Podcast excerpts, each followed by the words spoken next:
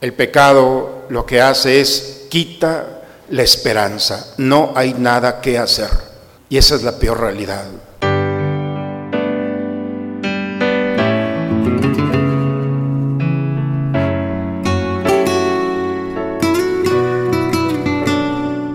Bienvenidos a la Santa Misa.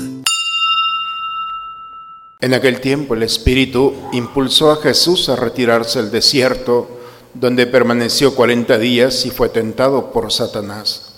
Vivió allí entre animales salvajes y los ángeles le servían. Después de que arrestaron a Juan el Bautista, Jesús se fue a Galilea para predicar el Evangelio de Dios y decía, se ha cumplido el tiempo y el reino de Dios ya está cerca. Conviértanse y crean en el Evangelio. Palabra del Señor. Cuando tomamos la Biblia y abrimos la Biblia en el primer libro, que es el Génesis, lo primero que encontramos son cuatro historias. La de Adán y Eva, la de Caín y Abel, la de el diluvio y finalmente la de la Torre de Babel. Cuatro historias. Son géneros literarios.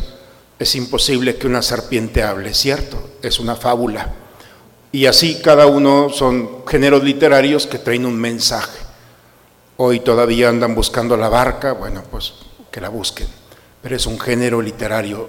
¿Qué hay de fondo en estas historias? La historia es que nos presentan los cuatro pecados de la humanidad. El primero, de Adán y Eva, significa el pecado de la soberbia, podemos llamarlo así, de la desobediencia. El hombre quiere ser algo que no puede ser. Cuando el demonio tentó al hombre, serán como dioses, muy atractivo, pero es imposible. El hombre, aun cuando se percibe como otra cosa, siempre será una mentira porque siempre será hombre, punto. Y el hombre quiso ser como Dios y eso provocó la desobediencia. Es el primer pecado. Siempre queremos ser algo o alguien que no somos y seguimos cometiendo lo mismo. El segundo pecado de Caín y Abel es la envidia. Caín envidia a su hermano Abel de tal manera que lo envidia, que lo mata, lo asesina. Caín, ¿qué hiciste con tu hermano? Por estar viendo al otro se olvida de lo que tiene. El tercero son los desórdenes, los placeres desordenados, cuando el hombre se deja llevar por sus instintos, no solamente de intimidad, de sexualidad, sino también de violencia, de odio, de rencor, cuando el hombre se pierde cuando el hombre deja de utilizar la razón para iluminar su vida y vuelve al nivel de instinto de un salvaje. Y el cuarto pecado es el robo. Hicieron una torre para subir al cielo y robarle a Dios lo que le pertenece, el cielo. Es imposible. Esos cuatro pecados, desobediencia, soberbia, envidia, placeres y el robo, son cuatro pecados que han acompañado a la humanidad, así de sencillo. Nuestros papás, nuestros abuelos, nuestros bisabuelos, y llegando a Adán y Eva, decir, a las primeras generaciones de hombres o mujeres, han vivido estos cuatro pecados. Por eso, nosotros también. Y no estoy revelando un secreto de confesión. Nuestra humanidad tiende, en algún momento de nuestra vida, según las etapas, tiende a querer ser una persona que no somos y nos lastimamos y vivimos la frustración y olvidamos de disfrutar y experimentar la maravilla de ser un ser humano. Experimentamos la envidia cuando a los otros les va bien, cuando tengo una oportunidad y no la aprovecho y a veces nuestra historia es una carga porque si yo hubiera tomado esa decisión que tomó el otro y vivimos violentados, la envidia violenta. Los placeres de este mundo, los cuando hemos olvidado los límites de este mundo, hemos perdido esa capacidad de utilizar la razón y distinguirnos de los no racionales. Hoy vemos la violencia donde qué pasa con el hombre. Un cardenal decía, un hombre, el hombre ha sido creado para ser bueno, pero ¿en qué momento este hombre bueno empieza a hacer cosas muy malas y perversas? O sea, cuando el hombre está perdido. De este pecado es el que nos habla, de este tercer pecado nos habla la Escritura el día de hoy. cuando la humanidad estaba perdida, entonces llega el diluvio. Y el diluvio es un momento trágico donde el hombre se ve vulnerado, se ve frágil, donde está fuera de sí, donde nada depende de él. El peor momento del hombre es cuando no puede hacer nada. Llegará un momento en el que toda esta realidad de desorden lo llevará al vacío. Y en ese vacío el peor momento se convierte en el más bello momento. El diluvio lo que provoca es la muerte para un nuevo renacer. Cuando parece que ya todo estaba perdido para la humanidad, aparece la barca y aparece Noé, la salvación. No todo está perdido. Y cuando la barca salva a la humanidad, entonces aparece el día de hoy esa promesa en la primera lectura, el arco iris, un signo de Dios, de su promesa, de su alianza, de que no volverá a tocar al hombre. Por eso, la lectura del día de hoy, San, eh, San Pedro en la segunda lectura dice que Jesús, al venir a la tierra, asumió subirse a la cruz, entrar al pecado, no pecó, entró al pecado y le quitó la amenaza al pecado. El pecado lo que hace es quita la esperanza, no hay nada que hacer. Y esa es la peor realidad. Si nosotros vemos la vida de los apóstoles, fueron dos o más los que los traicionaron, pero quedan tipificados dos. Por una parte Pedro que lo niega y por otra parte Judas que lo entrega.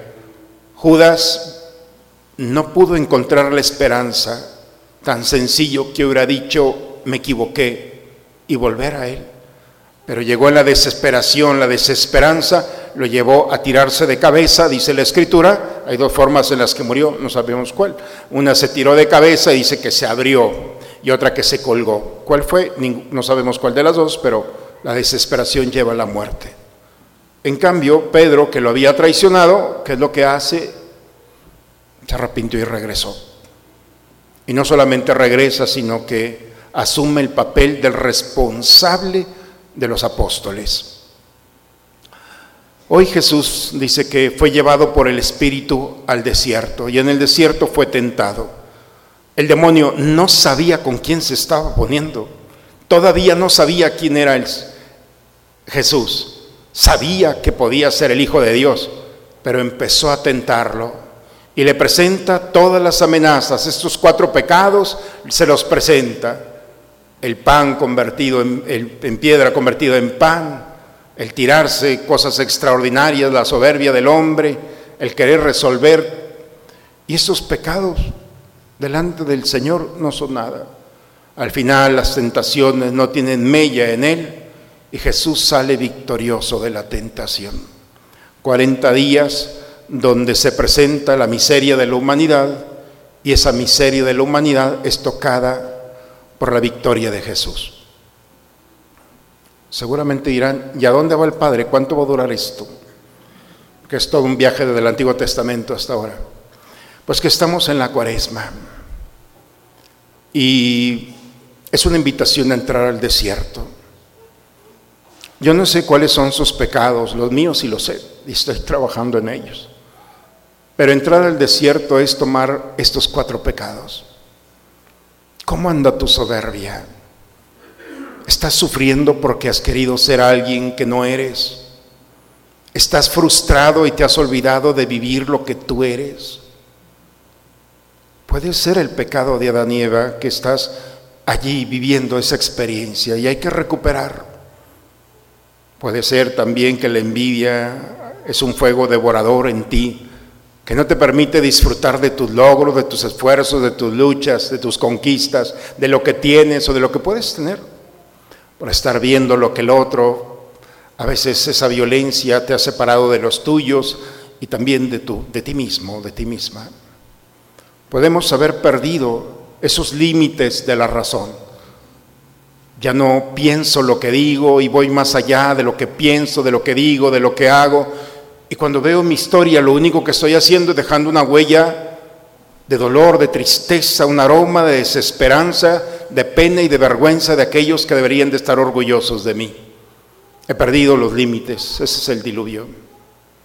O finalmente he vivido el robo. buscando tener, he perdido el límite. Y no solamente robar significa quitarle las cosas a los demás, sino también entrar en esas deudas impagables por consecuencia de no tener un límite. Y le estoy robando la paz a mi vida y a la vida de los demás, exponiendo todo.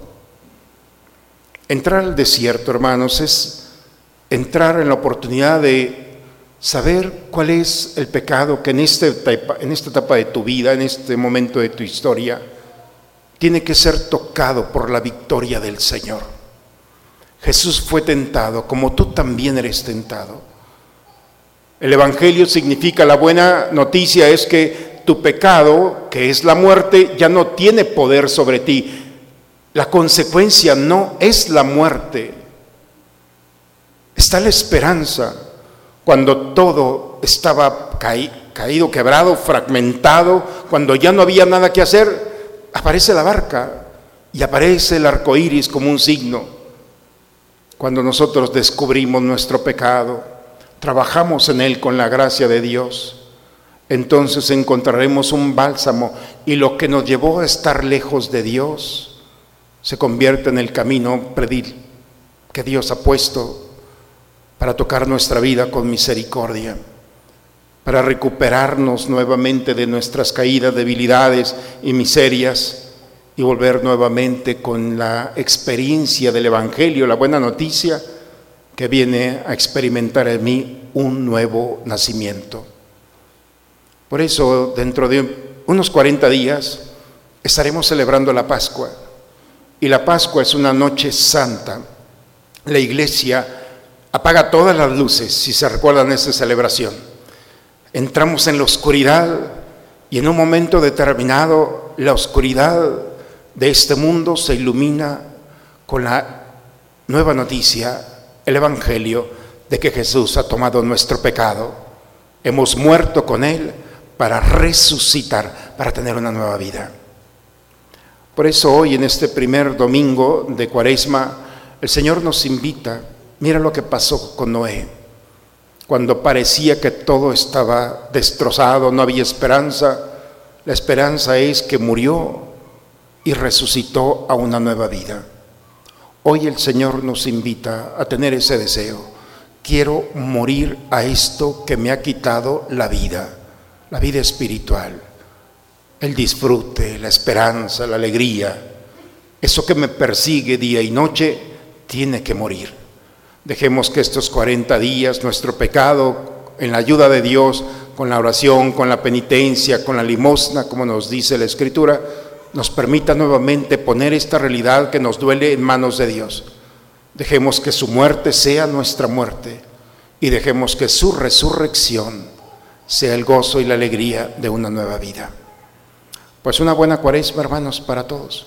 Ojalá que después de este camino de 40 días, eso que hoy nos mortifica, nos duele, nos apena o nos aterra, nos permitamos que esta mala noticia se convierta en una buena noticia.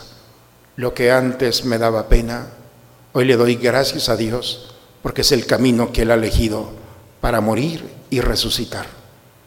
En el nombre del Padre, del Hijo y del Espíritu Santo. Padre, me pongo en tus manos, haz de mí lo que quieras sea lo que sea, te doy las gracias. Estoy dispuesto a todo. Lo acepto todo con tal de que tu voluntad se cumpla en mí y en todas tus criaturas. No deseo nada más, Padre. Te encomiendo mi alma. Te la entrego con todo el amor de que soy capaz, porque te amo y necesito darme. Ponerme en tus manos sin medida, como con una infinita confianza, porque tú eres mi Padre. Alimentados, Señor, de este pan celestial que nutre la fe, hace crecer la esperanza y fortalece la caridad. Te suplicamos la gracia de aprender a sentir hambre de aquel que es el pan vivo y verdadero y a vivir de toda palabra que procede de tu boca por Cristo nuestro Señor. El Señor esté con ustedes, hermanos. Quiero recordarles solamente que los viernes de 7 a 8 aquí en el templo tenemos la hora santa, pero los viernes de cuaresma es un acto penitencial. Una forma de acompañarlos para hacer un examen de conciencia, reconocer estos pecados que quizá están dormidos, pero dormidos y nos han quitado la paz, la esperanza y todos nuestros ideales y proyectos. Ojalá que en este tiempo de cuaresma con el Señor vayamos identificando cuáles son esos pecados que nos persiguen y permitirnos trabajar en ellos, ponerlos en las manos de Dios y recuperar el gozo y la alegría de una nueva vida. Esta es la cuaresma y ese es el regalo de la Pascua que nos espera. Pidamos a Dios esa gracia. Por favor, inclinen su cabeza, es solamente una bendición de este domingo. Derrama sobre estos hijos tuyos, tu pueblo, Señor, la abundancia de tu bendición, para que su esperanza crezca en la adversidad, su virtud de fortaleza en la tentación y alcancen un día la redención eterna. Por Jesucristo nuestro Señor. El Señor esté con ustedes. La bendición de Dios Todopoderoso, Padre, Hijo y Espíritu Santo, descienda sobre ustedes, sobre sus familias y permanezca siempre. Pues hermanos, nos retiramos pidiendo a Dios por nuestro México, por nuestra vida cristiana y por nuestra iglesia, encomendándonos a nuestra Madre Santísima. Antes del canto final, digamos, Dios te salve María llena eres de gracia, Señor es contigo. Bendita eres entre todas las mujeres y bendito es el fruto de tu vientre Jesús. Santa María, Madre de Dios, ruega por nosotros los pecadores, ahora y en la hora de nuestra muerte. Una bendecida semana para todos, hermanos.